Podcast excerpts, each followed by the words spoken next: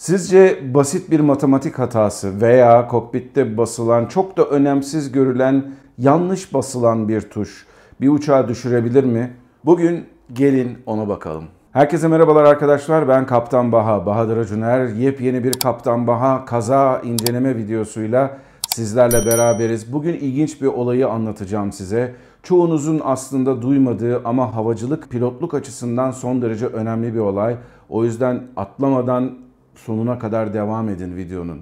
Aslında bu bir ölümcül bir kaza değil. Bu kaza ile sonlanan bir olay da değil ama buna benzer bir videoyu daha önce yapmıştım San Francisco'daki bir olay hakkında ve bunda gerçekten havacılık açısından ders alınacak bir sürü örnekler vardı. İsterseniz o videoyu kaçırdıysanız burada izleyebilirsiniz. Ama gelin Şimdi Emirates 407 numaralı uçuşa dönelim. Emirates dünyanın prestijli sayılı hava yollarından bir tanesi. Kurulduğu yıldan bu yana sürekli olarak gelişen, sürekli olarak özellikle de verdiği servisle tanınan bir hava yolu. Tarihler 20 Mart 2009. Emirates'e ait bir Airbus 340-500 serisi uçak Avustralya'nın Melbourne kentinden kendi merkezleri olan Dubai'ye hareket etmek üzere. Uçakta 4 tane pilot var. Bunlardan 2 tanesi kaptan, 2 tanesi first officer. Ve bunlar gece başlayacak ve Dubai'de 14 saat sonra sonlanacak bir uçak için hazırlar. O gün yapılan kararlar sonucunda First Officer'ın kalkışı ve inişi yapmaya karar vermiş ve daha önceden bunu size de anlatmıştım. Eğer bu kadar uzun bir uçuşta 4 kişi uçuyorsanız kalkışı yapan pilotlar yani kaptan ve First Officer aynı zamanda inişi de yapmak zorundadırlar diye. Aradaki bölümde bir kaptan, bir first officer veya iki tane first officer kokpitte bulunup düz uçuş sırasında bu uçuşu gerçekleştirebilirler diye. Uçuş öncesindeki hazırlık tabi yolcu uçağı olduğu için biraz daha yoğun bir hazırlık ve kokpite giren çıkanlar biraz daha fazla. Örneğin kabin amiri gelir, first class'ta şu kadar peçete eksik, onu siz operasyona anlatmak zorundasınızdır ve bu sırada buna benzer bir sürü olay gelişir. Tekerlekli sandalyeyle gelen bir yolcunun koltuğunda bir sorun olabilir veya koltuklarda bir karmaşa olabilir. Bütün bunlar kokpite bir şekilde yansır eğer kabin tarafından çözülemeyecek derecede sorularsa. Bu arada ne kadar yakıt alınacağı belli olur. Yerdeki görevliler kaç ton ağırlık olduğunu çünkü uçaklar hem kargo hem yakıt hem de yolcu taşıyorlar bu check-in yapan yolcuların bazılarının işte bağlantılarını kaçırdıklarından da bahsedebilirler. Dolayısıyla kokpit aslında siz uçuş hazırlığı yaparken çok yoğun bir ortamdır. Siz bazen uçağa binerken hani kokpit kapısını kapalı görürseniz o yüzden hani pilotlar sizle konuşmuyor değil aslında mümkün olduğu kadar konsantrasyonlarını yitirmemek amacıyla yaptıkları bir yöntemdir bu. Ama ben yolcu uçağı uçururken Amerika Birleşik Devletleri'nde o zaman biz kokpit kapımız sürekli açık olarak bulunuyorduk. O da öyle bir farkımız vardı. Bunu neden anlatıyorum? Çünkü bu olay biraz sonra anlatacağım kaza sebeplerinden biri haline gelecek ama sadece bir tanesi. Evet daha önceden de anlattığım gibi kokpitte hazırlıklar yapılıyor, kalkış performansı belirleniyor Kalkış performansını o zaman Emirates'in yaptığı sisteme göre uçan pilot bir laptopta, first officer bir laptopta yapıyor. Girilecek ağırlığı yazıyor. Yani uçağın ne kadar yolcu yakıt vesaireden sonra da laptoptan kendisi bir performans verisi alıyor. Nedir bunlar? İşte V1 hızı ne olacak? Yani bu hızdan sonra motor arızası yaşarlarsa o zaman kalkışa devam edecekler demektir. VR hızını hesaplıyorlar. Yani uçuşa geçecekleri, uçağın burnunu kaldıracağı noktayı belirleyen hız seviyesi nerede olacak? Bunu belirleyecekler. First Officer eğer laptopa yanlış bir bilgi veriyorsa bunun sonucunda aldığı bilgilerde tekrardan yanlış olacaktır. Bilgisayarcılıkta bir tabir var. Garbage in, garbage out. Siz çöp bir bilgi verirseniz bilgisayara programda size karşılığında çöp bir bilgi verecektir diye. Bu da benim bilgisayarcılık geçmişimden olsun. İşte bu noktada bazı şeyler ters gidiyor. Raporda yazılan ki raporu da aşağıda size link olarak vereceğim. Raporda yazılanlara göre bu sırada çok fazla kokpite giren çıkan, kokpitin iş yoğunluğunu bölen olaylar yaşanıyor. Bunun sonucunda kaptan aslında first officer'la briefing yapmayı unutuyor. Bir de unutmayın aynı zamanda kokpitte iki tane pilot daha var. Bunlar da daha sonradan düz uçuşa geçecek olan pilotlar. Bunların hepsinin aynı zamanda orada bulunması hazırlık sırasında şart değil ama briefing sırasında hepsinin bulunması gerekiyor ve aynı zamanda kalkış ve inişte de bulunmaları gerekiyor. Bunlar işte burada tabiri caizse dananın kuyruğu kopuyor. Uçak sadece 4 yaşında bir uçak. Registration'da Alpha 6 Echo Romeo Golf. Airbus'un 340 modelinin 500 serisinden. Bu çok popüler bir uçak değil ama çok uzun mesafeleri uçabilen bir uçak. Örneğin 777 gelip 340'ı tahtından ettikten sonra 777 yine de çok uzun mesafeler uçamıyor. Örneğin Singapur Hava Yolları sadece ve sadece bu uçakla non-stop New York'a uçabiliyorlardı. Daha sonradan tabii 777'nin daha gelişmiş modelleri e, ortaya çıkınca bunu 777'lerle yapmaya başladılar. Emirates de bu yüzden sipariş vermiş bu uçağa. Dediğim gibi sadece ve sadece 4 yaşında olan bir uçak. Kaptan ve first officer aynı miktarda uçuş saatine sahip. Yani deneyimsiz pilotlar da değiller. Ama burada başka bir faktör o işin içine giriyor. Onu da birazdan anlatacağım. Ondan sonra her şey normal. Kapılar kapatılıyor ve arkasından da uçak taksi yolunu kullanarak piste doğru devam ediyor. Piste kalkışa geldiklerinde benim sizlerden ve bazılarının bana yaptığı yorumlar var. Hocam geçen günü bir uçağa bindim. İşte ne bileyim İstanbul'dan Ankara'ya gidiyorduk. Çok da kısa mesafede bir uçuştu ama uçak bir türlü kalkmak bilmedi. Sizce çok mu ağırdı derler bana veya işte çok mu yakıt aldı diye sorular geliyor. Bu öyle değil. Hava yollarında uçarken motorları korumak bizim en büyük görevlerimizden bir tanesi. Güvenlik açısından da ekonomik açıdan da. Bu nedenle motorları biz tam güçlü olarak kullanmayız. Eğer bir uçak gereğinden daha az miktarda kargo aldıysa, daha az yakıt aldıysa motorları daha güçsüz çalıştırırız. Bu tamamıyla biraz önce sözünü ettiğim performans hesaplaması sonucunda ortaya çıkan bir şeydir.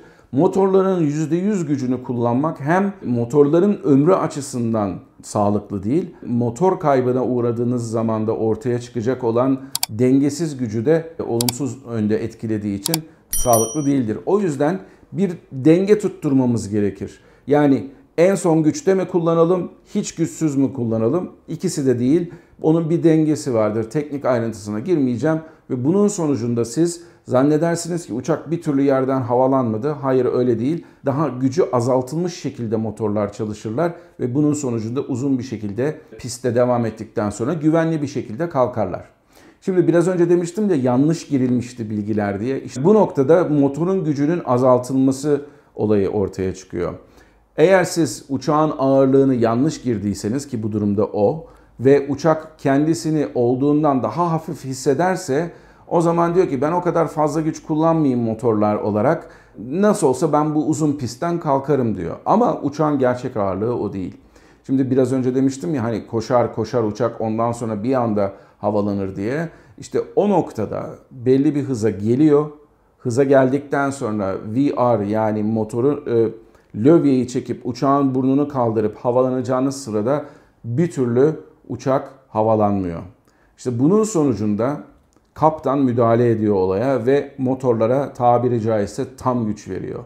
Ve bunun sayesinde jet motorları anında tepki veremedikleri için de belli bir süre elindeki güçle yavaş yavaş arttırarak uçağı e, motorlar uçağın motorlarını pisti geçtikten sonra olsa bile bir şekilde iyi bir güce kaldırıp ondan sonra burnunun da zaten havada e, ondan sonra uçabilir hale getiriyor.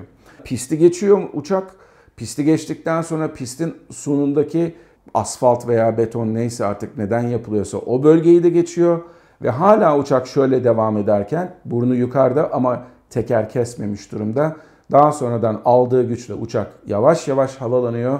Pistin arkasında bulunan açık alanı da bir şekilde toprak zemini tekrar kuyruğu aşağıya vurarak 7000 fite kadar tırmanıyor. Burada iki tane uyarı geliyor pilotlara. Bunlardan bir tanesi hava trafikten. Gece olduğu için ve siz kuyruğu vurduğunuz için de mutlaka metalin betona veya asfalta sürtmesi sonucunda ortaya çıkan kıvılcımları görüyorlar. Hava trafik pilotlara siz kalkışta kuyruk vurdunuz diyor. Aynı zamanda demiştim ya kokpitte ikiden fazla pilot var. Bunlardan bir tanesinin dikkatini başka bir şey çekiyor. Dikkatini çeken olay ise uçağın bir türlü basınçlanmaması. Basınçlanmamasını derken neyi kastediyorum? Bir balon düşünün. Siz uçağın içerisinde rahat rahat seyahat yaptığınız zaman o balon bir şekilde basınçlanır ki sizin vücudunuz atmosferik basınca yaklaşık olsun diye uçağın içerisindeki hava bulunduğunuz yükseklikte değil, deniz yüksekliğinde değil ama 5-6 bin fitlerde sabit tutulur. Bunun için de bir basınçlamaya ihtiyaç vardır. Bu eğer bir kaçak varsa bu tüpte yani uçan bir tüp olan hava aracında da uçakta da bu basınç kaçağı varsa işte bu durumda uçak bir türlü basınç alamaz. Bir kaçak sonucunda sizin basınçlamaya çalıştığınız, uçağın içerisine vermeye çalıştığınız hava bir yerden çıkar gider. İşte bu, bu noktada ikinci kaptan, arkada bulunan kaptan, kaptana diyor ki bir dakika diyor biz basınç sağlayamıyoruz o zaman 7000 fitte biz uçağı durduralım. Sonucunda geliyorlar, bakıyorlar, ne yapacaklar? Bir acil durum söz konusu. Yolunda gitmeyen bir şeyler söz konusu. 7000 fitte hava trafiği diyorlar ki okey madem de arkayı da vurduk biz biraz yakıt boşaltalım ve arkasından da inelim diyorlar. Bu arada arkadaki ekiplerden bir tanesinden de telefon geliyor kokpite. Diyorlar ki biz burada bir koku hissediyoruz, bir yanık kokusu ve biraz da dumanlar geliyor. Tabi burada yanan bir şey yok aslında fakat uçak gövdesi, metal gövdesi sürttüğü için tabi bu dumanlar çıkmış vesaire ve bu yanık kokusunun da gelmesi son derece normal. O zaman diyorlar ki biz acil durum ilan edeceğiz ve geliyorlar. Kalktıkları piste iniyorlar. Tabi bundan öncesinde hava alanı otoritesi pisti herhangi bir uçak parçasından temiz tutmak için gidiyor arabalarla araştırıyor. Burada uçağın parçalarını da buluyorlar ve arkasından uçak acil durum ilan ediyor. Pistte duruyor. 275 yolcuyu Dubai yerine tekrar Melbourne'e bırakıyorlar. Şimdi ben her zaman için söylüyorum. Bu kazaları araştırmamız, okumamızın nedeni vay Rüstem abi de pilot ama bak gördün mü nasılmış demek için değil.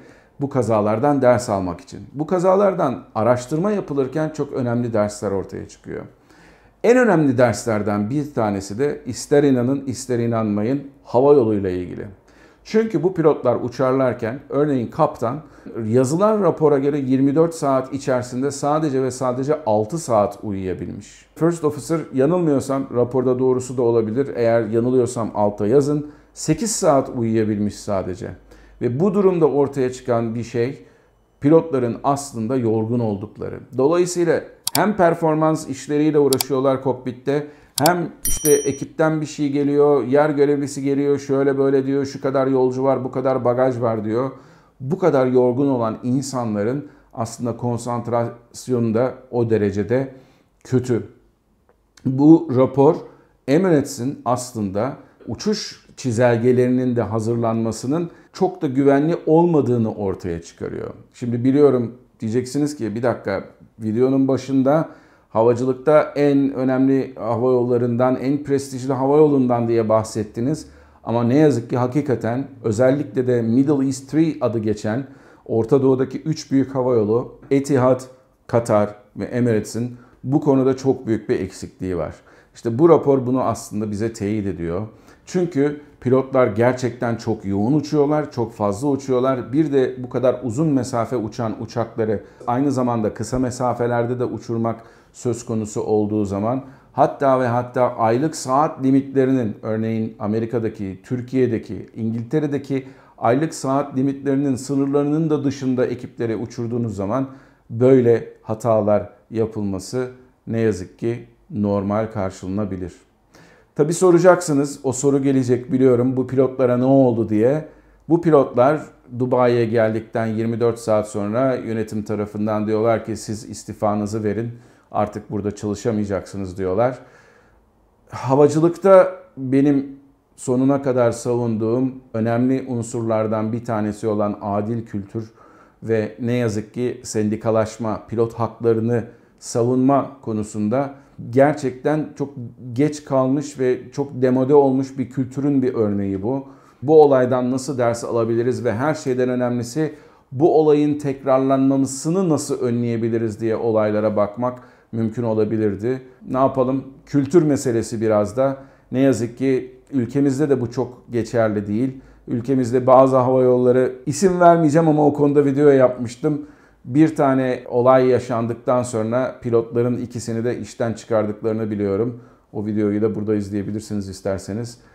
Umarım böyle kazalardan yine ders alabiliriz. Umarım ülkemizde kaza raporları bu kadar rahat bir şekilde bulunur, bu kadar rahat bir şekilde okunur ve umarım bundan sonra benzeri videolarımı da paylaşmaya, beğenmeye ve benim kanalıma abone olmayı da unutmazsınız. Kendinize iyi bakın. Haftaya cumartesi bambaşka bir video ile görüşmek üzere.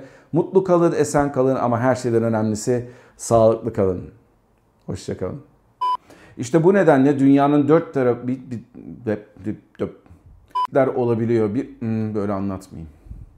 Ee, kargonun en azından yarısı yüklenmiş. Bunu da anlatmayayım ya.